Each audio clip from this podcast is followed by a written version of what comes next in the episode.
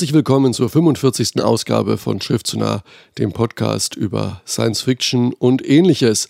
Und wie immer in der Umlaufbahn um den Bücherplaneten Michael Schnallberg diesmal etwas erkältet mit marsianischem Sumpffieber.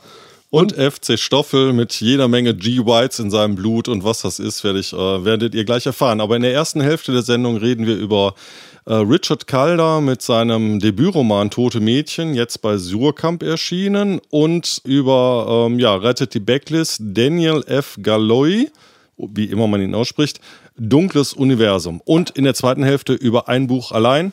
Ja, weil wir haben diesmal nur drei Bücher gelesen. Trotzdem lohnt es sich. By Light Alone von Adam Roberts. Darauf lohnt sich zu warten. Viel Spaß.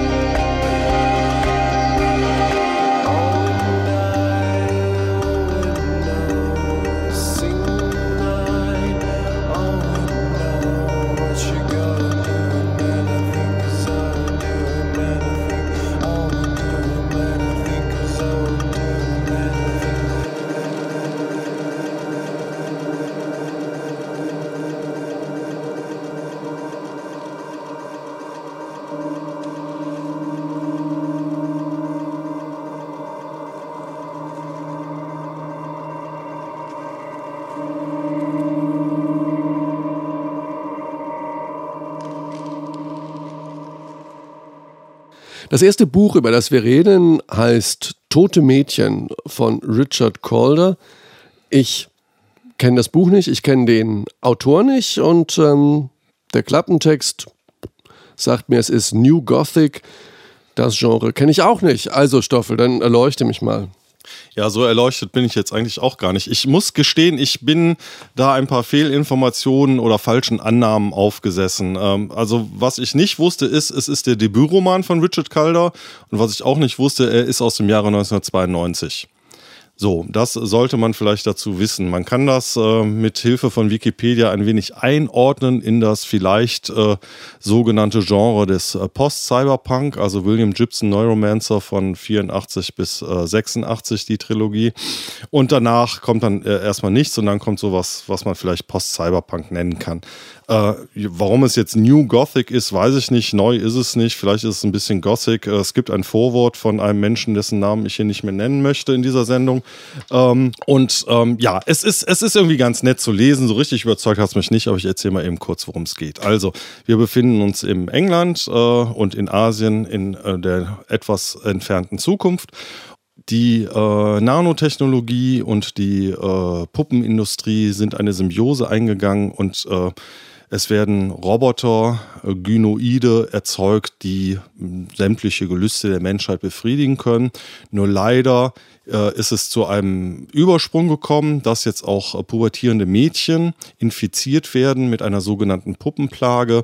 Sie verwandeln sich immer mehr in diese ähm, ja, mechanischen Puppen. Ihre Haare werden schwarz, ihre Augen werden grün und äh, nicht mehr ihr Gehirn übernimmt die Kontrolle, sondern in ihrem Bauch, in ihrer Gebärmutter gibt es ein äh, quantenmechanisches Wunderwerk, das äh, zur Bedrohung für die Menschheit wird. Und äh, diese Puppen, diese Lilim, wie sie genannt werden, Töchter von Lilith, der Mythen sagenumwobenen ersten Frau Adams, äh, man kennt das an, aus anderen Gothic-Romanen, ähm, sind so eine Art Vampir. Wenn die nämlich äh, Jungs beißen, werden die auch infiziert und äh, haben dann, tragen dann in ihren Samen diese Neuromaschinen, diese Mikroroboter und äh, zeugen dann auch wiederum diese Puppen. Das ist ein netter Mix. Es ist schön, äh, ein schönes Durcheinander. Das ist ein bisschen punkig. Das hat ein bisschen diese schwülzige Vampir-Erotik, die in solchen Büchern immer gerne äh, vorkommt. Ja, für mich klingt es nach einer Pubertätsmetapher. Ja, jetzt mal Metaphern außen vor, da kommen wir gleich vielleicht drauf. So, und ähm, ich würde sagen, wir, wir hören jetzt erstmal äh, einen ganz kleinen Ausschnitt. Das ist so aus dem ersten Drittel des Buchs, wo äh, Ignaz, so heißt der Junge, der unsterblich in eine pubertierende äh, Lilim verliebt ist mit Namen Primavera, den beiden gelingt die Flucht. Sie rennen von zu Hause weg und das äh, hören wir uns jetzt mal eben an. Wir flohen durch die stillgelegten U-Bahn-Tunnel, die zum Westend führten. In Stratford stiegen wir unter die Erde, wir waren mit einem gestohlenen Motorrad über Land gefahren und glitten in einer kleinen Jolle durch die überfluteten Tunnel. Das Boot war wenig mehr als ein Kinderspielzeug, das ich gegen mein Teleskop eingetauscht hatte. Hier unten war es heiß und stickig. Ratten trippelten unter den forschenden Augen meiner Taschenlampe davon. Was würden meine Klassenkameraden dazu sagen? Die Gerüchte, ich sei mit einer Puppe befreundet, hatten mir bereits ihre Verachtung eingebracht. Die Bestätigung dieser Gerüchte, bei der morgendlichen Versammlung in der Schule würde ich gebrandmarkt werden, würden zu meiner lebenslangen Ächtung führen. Dem Puppenzauber erlegen, würden sie sagen. Ich war ein Ausgestoßener geworden. Aber was hatte ich außer der Jugendstrafanstalt schon zu befürchten, wenn sie mich schnappten? Vielleicht sterilisierten sie mich. Und Medicine Heads wie Miss Keen würden mir täglich eine Abreibung verpassen. Aber wenn sie Primavera schnappten, Nein. Nein. Ich stieß mein Paddel in den unterirdischen Strom und konzentrierte mich darauf, in der brutalen Intimität der Finsternis die Namen der Stationen zu entziffern. Bond Street. Ich richtete meine Taschenlampe auf den Bahnsteig und erhaschte einen Blick auf die wässrigen Grabstätten von Süßigkeitenautomaten, schimmligen U-Bahn-Plänen und Reklametafeln. Ein Plakat warb für Skin 2, ein Pret-à-Porter-Derivat von Dermaplast. Jemand hatte das Symbol der Reinheitsfront darauf gesprüht. Hastig versenkten wir unser Schlauchboot und warteten durch die knietiefe Brühe. Ja, soweit ein Ausschnitt aus dem äh, Roman Tote Mädchen von Richard Calder. Und wenn ich das richtig verstehe, Ignaz ist die Hauptperson auf der Suche nach seiner Angebeteten. Ist das so der Handlungsstrang oder? Nee, äh, was ganz gut gemacht ist, es gibt zwei Zeitebenen. Das eine ist, wie sie in Asien sind und man erfährt, dass Primavera äh, inzwischen eine gedungene äh, Killerin ist für eine Madame Quito, die selber eine ganz reine Puppe ist, ein, also nicht transformiert wurde vom Mensch zur Puppe, sondern äh, ein, ein Automat ähm, ist. Und äh, was ganz interessant ist, dadurch, dass sie ein äh, quantenmechanisches Mysterium in ihrer Gebärmutter haben, können die dann auch äh, ein bisschen zaubern. Also sie können Gedanken lesen, können Dinge durch die ähm, Gegend schweben lassen. Also all das, was im quantenmechanischen Universum, wenn man es jetzt mal sich so fantasiert, möglich äh, zu sein scheint das ist ganz gut gemacht. Und es gibt diese Ebene, wo die ähm, in Asien um ihr weiteres Überleben kämpfen. Und dann gibt es in Rückblenden, die Ignaz äh, immer wieder erzählt, die Geschichte, wie sie aus England, äh, in dem inzwischen ein faschistisches Regime die Reinheitsfront übernommen hat und die Puppenplage ausrotten will. Die werden dann gepfählt das ist wohl in, für New Gothic, sage ich mal, äh, so das, worum es immer geht, dass äh, Frauen möglichst fantasievoll gequält werden, die äh, Vampire sich auf der anderen Seite aber lüstern auf die jungen Knaben werfen.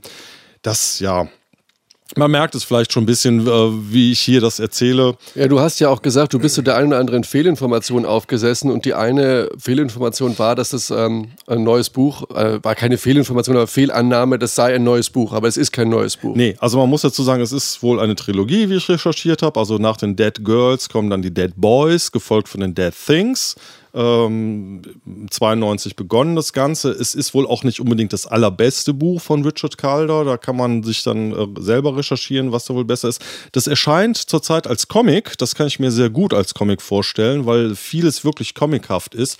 Und ich nehme dieses Wort jetzt nicht leichtfertig in den Mund, aber ich muss sagen, ich habe es an vielen Stellen doch äh, als sehr kitschig empfunden. Und äh, mein, mein, mein Lieblingssatz, den lese ich jetzt einfach mal vor, ist folgender. Ein Mädchen, Klammer auf, 15, 16, Klammer zu, in deren absinthfarbenen Augen tollwütige Feen ertranken. Ja, das klingt tatsächlich so ein bisschen Gothic-mäßig, so schwarze Spitze und so ein bisschen schwülstige, pubertätssinistre so Romantik. So. Ja, ich habe das ja, wir, wir hatten ja mal vor, vor Jahren mal über so einen ähnlichen, äh, die, irgendwie die, die äh, schwarze Dunkelheit mit irgendeiner so äh, äh, ähm, Dämonen-Lady und ihrem Dämonengatten Satan was gesprochen und das war so dermaßen trashig, dass ich das wirklich super fand.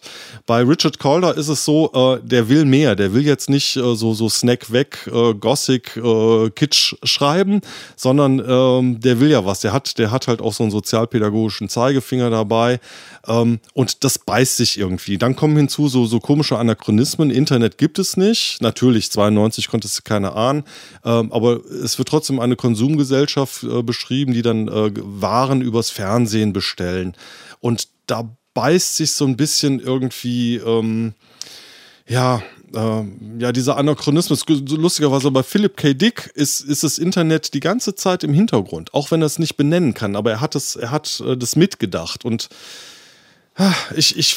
Ja, gut, das Buch ist von 92. 1984 hat William Chips Neuromancer geschrieben. Ja, genau. Und da fragt man sich, äh, warum hält es dann hier nicht mit? Also Anachronismus mit Science Fiction sind Worte, die passen nicht zusammen. Aber es ist so äh, äh, ein Gefühl, dass da irgendwas nicht ganz stimmig es, es ist, Ja, also sagen wir mal so, es liegt vielleicht daran, dass, dass manche Sachen ihm so ein bisschen aus der Hand gleiten und ich, ich dann immer wieder rausgeworfen werde und denke so, ah, Schnitzer. Ich bin jetzt echt kein Mensch, der irgendwie in Filmen sagt, äh, diese Waffe war aber falsch rumgehalten. Deswegen. Also diese, diese Nörgeleien, die liegen mir fern. Ich verzeihe tausende von Fehlern, wenn die Story gut ist oder ich gut unterhalten bin. Ja, ich, ich weiß nicht, ist, irgendwie hat dieses Buch was, man kann es lesen. Ich möchte es jetzt auch nicht in Grund und Boden reden, aber mein Fall ist es nicht und ich habe es wirklich als Kitsch empfunden.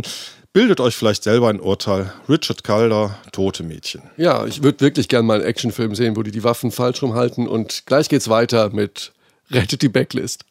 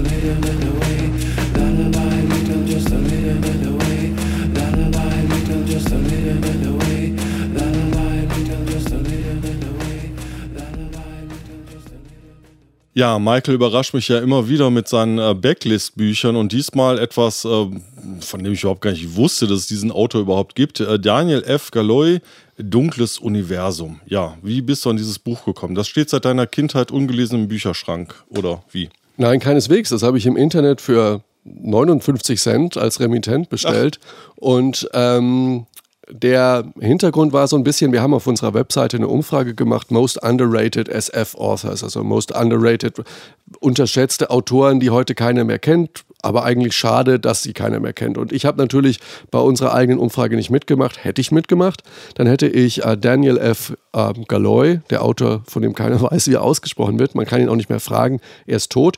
Und ähm, dieser Autor hat glaube ich, möchte mir jetzt nicht festlegen, nur fünf oder sechs Romane geschrieben und ich finde alle fünf, ich kenne nicht alle fünf, aber ich kenne drei oder vier, finde ich sehr bemerkenswert. Eins kennen viele oder mehr. Das heißt Simulacron 3, das ist die Vorlage zu äh, Fassbinders Welt am Draht ja. oder ähm, The 13th Floor und letztendlich auch Inception. Also all diese Traum, Wirklichkeit, Matrix, alles geht von der Grundidee so ein bisschen auf dieses Buch Simulacron 3 zurück. Und das ist eigentlich schon der Hammer. Und mit dieser Intensität ähm, und Originalität hat äh, Daniel Galui eigentlich alle seine Bücher geschrieben. Und ich habe mir mal seinen Debütroman vorgenommen und äh, muss sagen, der lohnt sich. Man kann ihn sehr gut lesen. Er hat eine tolle Prämisse, die er sehr stringent ausführt. Die Prämisse ist Atomkrieg. Ein Teil der Menschheit flüchtet sich unter die Erde, um die schlimme Zeit zu überdauern.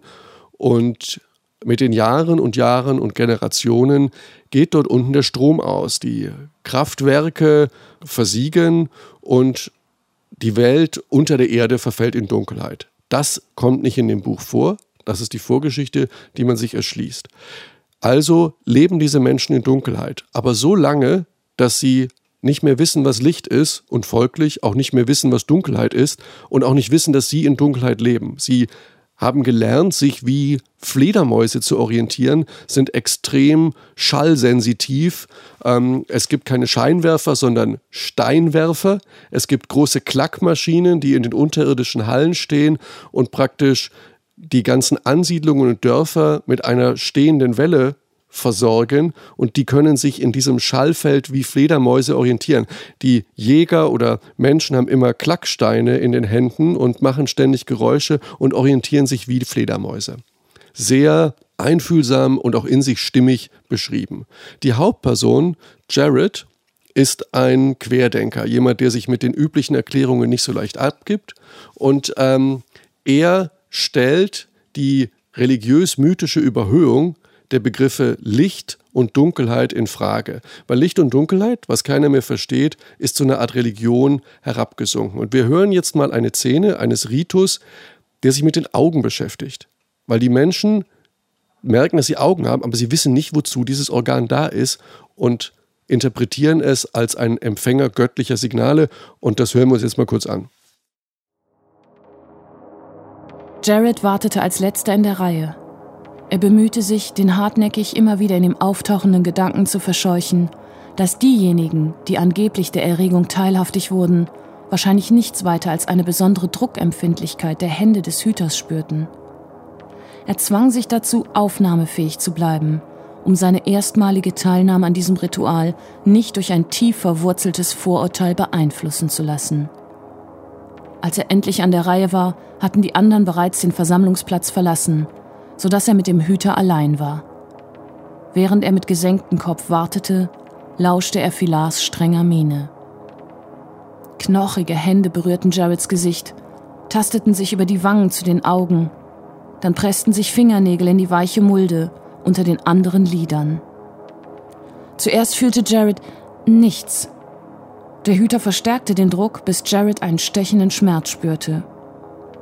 Fühlst du es? Fragte er fast beschwörend.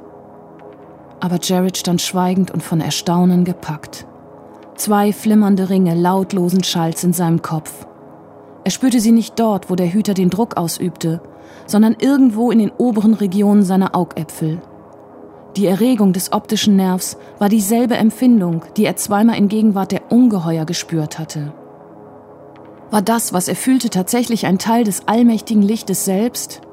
Wenn das der Fall war, wie war es dann zu erklären, dass er, wenn auch auf etwas andere Weise, die Gegenwart des Allmächtigen spürte, sobald er den teuflischen Zwillingen nah war? Wenn das Licht etwas Gutes war, warum erschien es dann im Zusammenhang mit den bösen Mächten? Jared unterdrückte die profanen Gedanken, verjagte sie aus seinem Geist. Fasziniert lauschte er den tanzenden Ringen. Sie erschienen mehr oder weniger deutlich, je nach der Stärke des Drucks, den der Hüter mit seinen Fingernägeln ausübte. Fühlst du es? Ich fühle es, gestand Jared mit zitternder Stimme. Ja, soweit also der Ausschnitt aus äh, Dunkles Universum von Daniel F. Galui. Und ähm, ja, wow, ich, sowas mag ich ja total, wenn äh, man die Welt quasi mit den nicht vorhandenen Augen der Protagonisten sieht. Ähm, super, irre. Äh, diese teuflischen Zwillinge, äh, vielleicht, äh, ja, oder was, was erfahren wir in diesem Ausschnitt? Kannst du mal was zu sagen? Ja, also ähm, er redet von den Monstern, von den teuflischen Zwillingen, weil was ist passiert? Von der Oberfläche, nach den vielen Generationen, die diese dunklen Fledermausmenschen dort unten verbracht haben, dringen Menschen in ihre unterirdischen Höhlen, weil oben auf der Erdoberfläche sind natürlich auch welche übrig geblieben. Atomkrieg ist längst vorbei und ähm, um sich jetzt heiße Quellen zu erschließen, bohren sie nach unten und plötzlich kommt es zur Konfrontation. Ähm, sie kommen runter, treffen die, haben Scheinwerfer dabei und haben Licht dabei. Und das ist für die Menschen unter der Erde der totale Horror. Für die sind die Supermonster. Die haben auch keine Möglichkeit, diese Lichtsinnesempfindung, die immer so sporadisch auftritt, die kommen also nicht alle auf einmal, sondern läuft mal einer rum, mal zwei. Es ist wirklich wie so Unholde, die durch die dunklen Gänge schleichen, ähm, die können dieses Licht auch nicht einsortieren. Die verstehen am Anfang auch nicht, dass das etwas ist, was sie über ihre Augen wahrnehmen. Sie nennen es lautlosen Schall und äh, machen gar keinen Zusammenhang zwischen den Augen und dem, was in ihrem Gehirn passiert. Und hier, diese Stelle, die wir gehört haben, ist der erste Schlüsselpunkt für Jared, ähm, diese beiden Dinge miteinander zu verknüpfen. Und die Handlung des Romans ist eigentlich die, wie Jared ja, aus der Dunkelheit ins Licht kommt. Und was ihm dabei passiert. Und es ist schnell geschrieben, es ist spannend und was sehr verblüffend war für mich. Ich habe das Buch einfach ohne weitere Recherche oder äh, Studierung äh, der Klappentexte, Inhalte einfach angefangen zu lesen und habe während des Lesens immer gedacht, so wow, das ist ähm, ja so richtig 80er-mäßig, Angst vor äh, Atomkrieg, ähm, Wargames, äh, also ein bisschen dystopische Geschichten aus den 80ern, Mitte 80ern. Und also ich war wirklich sehr unbedarft und dann schlage ich vorne nach und sehe, Mann, das Buch ist von 1961. Und da habe ich richtig gestaunt.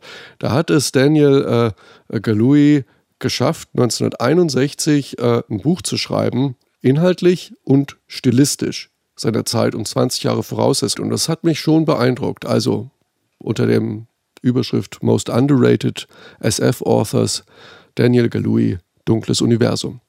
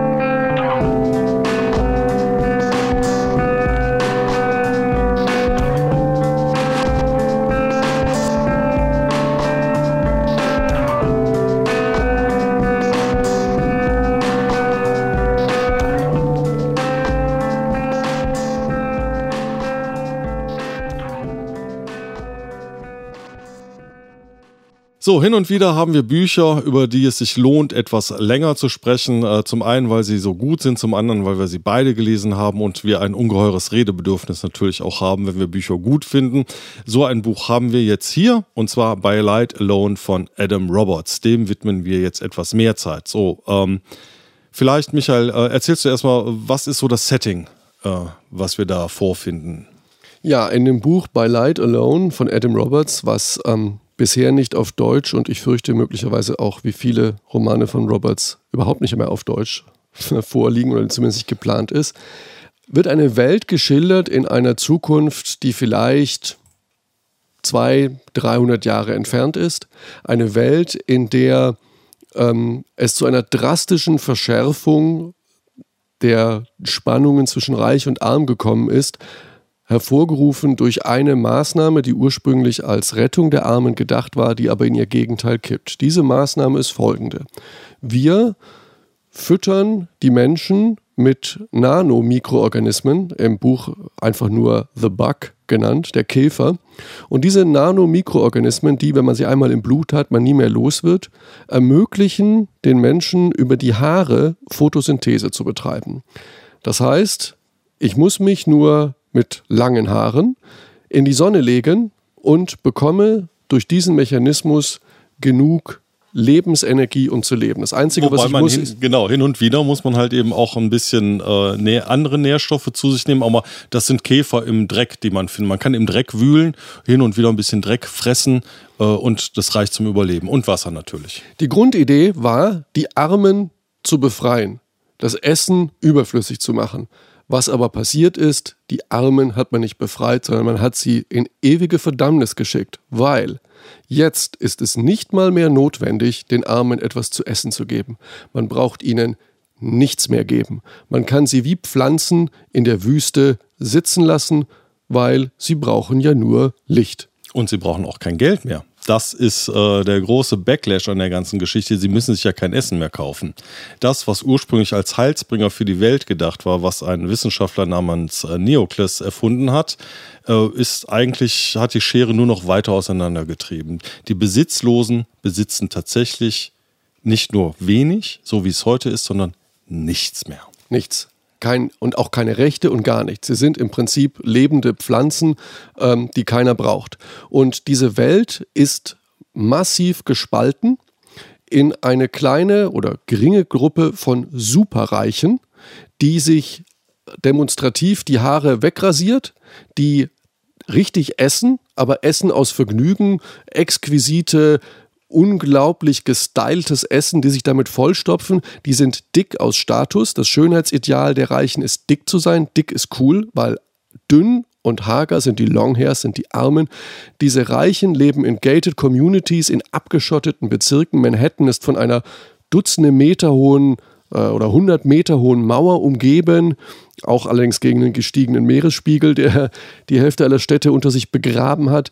Und diese Superreichen, für die sind die Armen eigentlich nur noch eine Bedrohung. Nicht Ja, ganz, äh, zum Teil, zum Teil beschäftigen sie ein paar Longhairs. Also es gibt noch sogenannte Jobsucker, die halt eben so dazwischen sind, die lange Haare haben, sich zwar auch was essen, aber zum Teil auch von, von Sonnenlicht äh, ernähren, die äh, so niedere Dienste, so Hausmädchen oder, oder halt eben auch Arbeiter für die Reichen äh, ähm, erfüllen. Und äh, die Masse dieser Longhairs wird allmählich aber wirklich bedrohlich. Und ich würde sagen, wir hören mal einen Ausschnitt ein, wo zwei Superreiche, Mary und ähm, Arthur, ähm, vor einem Unwetter in ein Haus fliehen und ihre Arbeiter aus diesem Haus verscheucht haben, während die Arbeiter versammeln sich jetzt unter so einer kleinen Baracke und die beiden Reichen gucken aus dem Fenster auf diese Arbeiter, die sie anstarren. The rain was still coming down as white noise on the roof and sides of the little storehouse. What are you looking at? Joining him at the window, she could see what he was looking at. The dozen long hairs they had shooed out of the building had taken shelter, or approximate shelter, under a 20 meter planar tree a little distance from the hut. They were bunched together, some of them hugging one another, others standing awkwardly with their arms pressed at their sides. All twelve were looking in the direction of the storehouse, staring really. They're looking at us, Marie noted redundantly. You know what they're thinking, said Artu in a strange voice. What are they thinking? They're thinking how much they'd like to eat us. She snickered at this as a joke and draped her arm around the back of his neck and over his plump shoulder. But he wasn't joking. And the more Marie looked at the twelve women, all of them looking back at her, the more sinister they appeared. Not really literally eat, though, she tried. That depends what you mean by literally, said Artu. Food is a pastime for us, but it's an obsession for them. They want to be us, which is to say, they want to internalize us. They're so numerous, the poor, you know. They are so many, and we so few. Soon enough, that fact is going to embolden them. And then what? There isn't enough food in the world for everybody to eat. There hasn't been for a hundred years. So let's say they're successful and sweep us away. They eat our supplies of food and it lasts them a day. Then what? Us. She didn't know what to say to this. What a horrid notion, she said quietly. Das war also ein Ausschnitt aus dem Roman By Light Alone von Adam Roberts, wo wir sehen, ähm, wie sehr Menschen wie Arthur Angst haben vor den Armen, vor den Longhairs. Nicht unbedingt Angst, direkt wörtlich gefressen zu werden, aber doch ziemlich nah daran. Die Angst ist auch nicht ganz unberechtigt, wie sich im Laufe des Buches ergibt. Aber worum geht's von der Handlung? Mir beginnen die Story in einem Skiresort, in einem Erholungszentrum in der Türkei, wo Superreiche sich ihren unschuldigen, blöden Vergnügungen hingeben. Extrem unsympathische Personen, großartig beschrieben. Man denkt sich, die haben alle eine Klatsche, was sie haben. Und ähm, also es ist das McDonald's Resort auf dem Ararat, wo die Superreichen auf einem Ice Cream Mountain, und zwar wörtlich, genau so, ein Berg aus Eis, Creme. Masse, Creme, Skifahren. Ja, während um sie herum, das weiß man zu diesem Zeitpunkt im Buch noch nicht, ähm, die Longhairs am Verrecken sind. Und ähm, die ältere Tochter, präpubertäre ältere Tochter, wird unfassbarerweise aus dem Hotelzimmer dieses superreichen Resorts entführt. Wobei man dazu sagen müssen, dass die Eltern, George und Mary, das gar nicht sofort merken, weil sie ihre Kinder sowieso maximal so fünf bis zehn Minuten am Tag sehen weil dafür gibt es ja die äh, Childcarer. Ja, die ähm, sind die beiden Hauptpersonen, die Reichen insgesamt und die beiden Hauptpersonen im Speziellen sind völlig empathiegestörte, emotionale Wracks, die weder ein klar reguliertes Gefühlsleben haben, noch irgendein natürliches Beziehung zu ihren Kindern aufbauen können. Es ist sehr schmerzhaft, das zu lesen, was so gut beschrieben ist. Denen wird die Tochter gestohlen. Die taucht auch nicht mehr auf. Die ist einfach weg. Es gibt keine Lösegeldforderungen, ähm, gar nichts. Sie ist verschwunden. Und unter diesem Schock bricht diese Ehe zusammen, die Ehe irgendwie ein Fake war. Ähm, die einzelnen Personen, George und Mary, dieses Ehepaar, brechen für sich total zusammen und gehen jeder auf ihre Art und Weise, aber auch beide überhaupt nicht adäquat mit der Situation um. Und die Handlung ist die Suche nach dieser Tochter und diese Tochter wird gefunden und kehrt zurück und hat sich aber auf seltsame Weise verändert. Sie hat unter Longhairs gelebt, sie hat den Bug bekommen, sie hat lange Haare, sie ist abgemagert, sie ist wie eine dieser Longhairs geworden und sie integrieren sie ganz langsam und vorsichtig in ihr reichen Leben zurück. Sie ist schwer traumatisiert und ähm, scheinbar könnte alles wunderbar sein. Aber es ist nicht alles wunderbar. Aber an der Stelle werden wir die Handlung nicht weiter ausführen. Nee, genau. Also vielleicht hier mal Stopp mit der Handlung und äh, wir reden jetzt, wir machen jetzt eine kurze Pause mit ganz kurz Musik und dann reden wir darüber, warum dieses Buch so genial ist.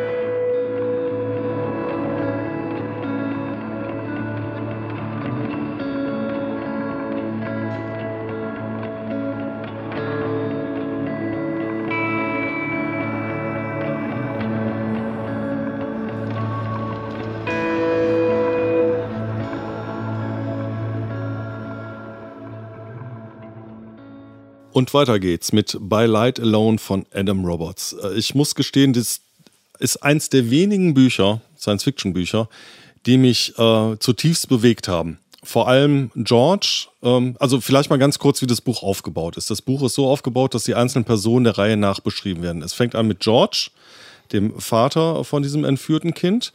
Dann, äh, das ist sehr lang, das hört, man denkt eigentlich schon, das ganze Buch ist aus seiner Sicht geschrieben. Das bricht dann an einer bestimmten Stelle ab dann gibt es einen kurzen Einschub über Lea, die entführte Tochter, wie sie ihr äh, Leben äh, zurück in New York, ihr Leben nach dem Trauma empfindet. Mit kleinen Rückblenden auf das, was äh, während dieser Erführung passiert ist. Und dann gibt es einen längeren Teil über äh, Mary, äh, die äh, Frau von George, die Mutter, die eine vollkommen andere Sicht der Dinge hat das, was man vorher von, äh, von George gesehen hat, sieht Marie vollkommen anders, nimmt auch total anders wahr. Und dann gibt es einen recht langen äh, Schlussteil, der nochmal aus, aus der Sicht von einer ähm, von einem Longhair-Mädchen geschildert wird. Eine Odyssee ähm, durch, durch den vorderen Odi Orient, äh, die einfach diese Situation dieser Longhairs auch nochmal ganz packend beschreibt. Und dies ähm, ähm, äh, setzt halt Adam Roberts auf einem äh, schriftstellerisch ungewöhnlich hohen Niveau für Science-Fiction-Romane äh, um. Äh, man hat ähm, eine sehr empathische äh, Schilderung der Figuren. Es ist äh, sprachlich auf einem ganz tollen Niveau und diese verschiedenen Perspektiven fügen sich zusammen zu einer Geschichte und zu einem Gesellschaftsbild, was man nur als ähm, ja, zutiefst erschütternd bezeichnen kann. Das ist ein Buch, äh, äh das ist ein Buch mit einer erschütternden und aufwühlenden Handlung in einer, in einer erschütternden und aufwühlenden Welt. Also das war äh, ein Buch, wo ich am Schluss Gänsehaut hatte. Ja, also ich hatte zwischendurch auch äh, ähm, ja, ich will jetzt nicht sagen, ich hatte Tränen in den Augen. Es stimmt nicht. Ich hatte keine Tränen in den Augen, aber ich war zutiefst bewegt oder wie man jetzt äh, neudeutsch sagen würde, emotional berührt. Ja, so. Ähm, es, es, ist wirklich stark geschrieben. Und äh, was, was ich eine besonders starke Figur finde, die sind alle sehr gut beschrieben, aber George äh, hat mich wirklich gepackt, weil er am Anfang äh, ist ja eigentlich sowas wie ein emotionaler Krüppel. Äh, er ist zu keiner wirklichen Emotion fähig und weiß es nicht. Er merkt nur die ganze Zeit, irgendwas stimmt nicht mit mir. Und äh, über dieses Trauma der Entführung, seine Tochter wird entführt, äh, äh, merkt er plötzlich, dass, dass er doch Gefühle hat. Erstmal dieses, dieses ähm, Gefühl des Getrenntseins von seiner Tochter, die er davor sowieso kaum mehr als fünf Minuten am Tag gesehen hat. Dann kommt sie zurück und plötzlich fängt er an, eine Beziehung zu dieser Tochter zu entwickeln, die er vorher nie gehabt hat. Und das ist unglaublich stark geschrieben, wie George da so allmählich ähm, eine Wandlung durchmacht. Und ich habe mal einen Ausschnitt ausgesucht, ähm, wo George mit ähm, einer Art Kopfgeldjägerin dort in einem Flieger unterwegs ist und ähm, er aus, aus, aus einer Laune heraus sowas sagt wie, ähm, er, ähm, ja, er fühlt sich wie in einem Rapunzelturm. Und das so das erste Aufblitzen eines, äh, einer Selbsterkenntnis ist. Einer Reflexion seines Zustandes, in dem er eigentlich bisher gelebt hat. Genau, das hören wir mal eben kurz an. She flew George expertly over the hills southwest and towards the slowly uprising prospect of Ararat. Do you understand why your daughter was taken? Dot asked. I don't understand anything about the world, George replied. I mean about the world outside my Rapunzel tower. Your what? The thing is, George hadn't particularly meant to say anything in reply to her question. The words had just, as it were, fallen from him. He thought back over them, registering them and their meaning for the first time. You know, the fairy tale. You'll have to enlighten. It's just a story. There was a book last year quite well known. Minnie Kearns starred. I don't watch books, Dot said, angling the flitter in the air and beginning a wide turn. No, I watch a lot of books. It was a Christmas book. That's why I watched it, and because I watch everything with Minnie in it, I love her. And he thought, that's a three word phrase that pops out of me with remarkable facility. A story about a girl locked in a luxurious room at the top of a very tall tower. And that's you, is it? Dot prompted. But George had not considered it from that perspective before. He was going to say, No, I'm the rescuer, not the princess. But he didn't say that. I suppose, he said.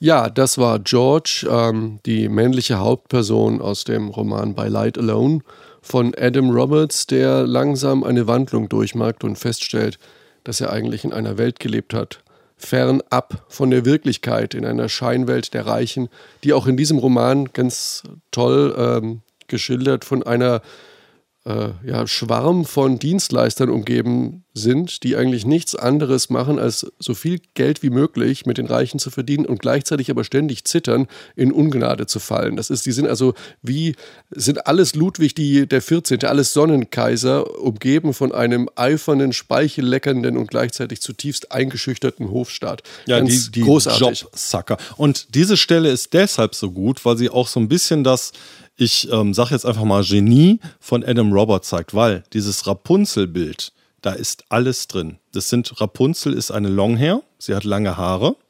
Es ist George, der in seinem Tower sitzt und in seinem Elfenbeinturm nichts wirklich von der Welt mitkriegt. Es ist aber auch gleichzeitig Lea, das junge Mädchen, was dann nach diesem Trauma wieder in New York ist und da sitzt und äh, plötzlich in dieser für sie äh, fremd gewordenen Welt äh, sich bewegt. Und solche Anspielungen gibt es zuhauf in diesem Buch. Und er hat es einfach. Adam Roberts hat es einfach drauf, einen in diese Welt hineinzusaugen. Es wird nichts erklärt, es wird alles nur gezeigt und dieser Kniff, dass George und Mary und Lea selber auch gar nicht so genau wissen, in was für einer Welt sie leben. Da wird man so schön reingesorgt und diesen Personen, George macht dann so ein, äh, trifft dann auf Aktivisten äh, oder George zum Beispiel, der, der schaut sich Nachrichten an. Der, der hört die nicht, der schaut sich Bilder an und äh, viele sagen, ach so News, das war doch yesterday, also wir, wir gucken noch keine News mehr. Wer, wer, wer guckt denn noch News heutzutage? Ist doch langweilig. Das interessiert, das interessiert uns doch nicht, was in der Welt passiert. Hier unser Gartenprojekt, das ist wichtig. Unser Gartenprojekt, das ist wirklich wichtig, doch nicht die Unruhen irgendwo in Triunien, das ist doch, also George, wieso gibst du dich denn mit News ab? Naja, ich kann mich halt gut darüber unterhalten. So, und aus, aus dieser totalen Käseglocken-Sichtweise von George, weil man zwischendurch mal so eine Millisekunde News irgendwo im Fernsehen im Hintergrund mitkriegt, kriegt man etwas über diese Welt mit. Und das ist so genial gemacht. Also super, super. Ein Buch, was einen wirklich an den Eiern packt. Ja, es ist so, dass ähm, viele Science-Fiction-Fans, wie alle Genre-Leser, die in ihrem Genre eigentlich verharren, auch viele Science-Fiction-Fans ähm, die Qualität ihres eigenen Genres oft überschätzen. Es wird oft werden in der Science-Fiction Bücher hochgejubelt und zur Literatur gemacht und man merkt, die Leute haben äh, keine Erfahrung außerhalb des Genres. Und das finde ich manchmal ein bisschen befremdlich. Dieses Buch bei Adam Roberts ist ein Buch, was in seiner Qualität halt ähm, dem Anspruch wirklich gerecht wird, genreunabhängig relevante Literatur zu sein. Also ich gebe nicht so viel auf Klappentexte, zu Recht meist. Jetzt steht in der englischen Ausgabe hier ähm, äh, die Bemerkung von Kim Stanley Robinson, noch so ein Brain der SF-Szene. Adam Roberts should have won the uh, 2009 Booker Prize, also was einer der wichtigsten Literaturpreise in England ist dieses Buch hätte den Preis wirklich verdient gehabt. Es steht auf einer Wellenlänge, auf einem Level mit, mit, mit, äh, mit David Mitchell oder dem letzten Thomas Pynchon-Roman. Das ist wirklich große Literatur. Und jeder, der sich dafür interessiert, was Science Fiction kann und warum wir Science Fiction lesen, der muss dieses Buch lesen. Das ist für mich ein klarer Kandidat für, Buch, für das Buch des Jahres.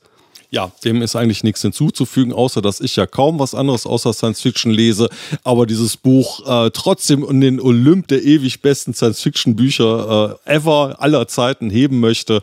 Ähm, ein Buch, das mich zutiefst bewegt hat. Äh, ich kann es nicht oft genug sagen, also By Light Alone. Äh, man kann es auch gut auf Englisch lesen, wirklich. Also ich habe mich mit Wind Up Girl schwerer getan, mit äh, Connie Willis sowieso, ähm, aber By Light Alone äh, ist überhaupt kein Problem, das äh, auf Englisch so wegzulesen. Also ein absolutes Must-Read. So, nun sind wir am Ende der 45. Ausgabe von Schriftsonat, diesmal nur mit drei Büchern, aber ich denke, das war ganz gut so. Und ähm, ja, wir möchten bedanken uns bei Fabian Doles und bei Doris Mücke für die Ausschnitte. Und das letzte Wort, wie könnte es anders sein, kommt aus dem Roman bei Light Alone von Adam Roberts. Power has learned a number of tricks for stifling revolution, but the best trick Power managed was keep people too busy to rise up, keep them tired and distracted, and that kept 150 years free of uprising. Ja, schönen guten Abend. Ne, nur guten Abend.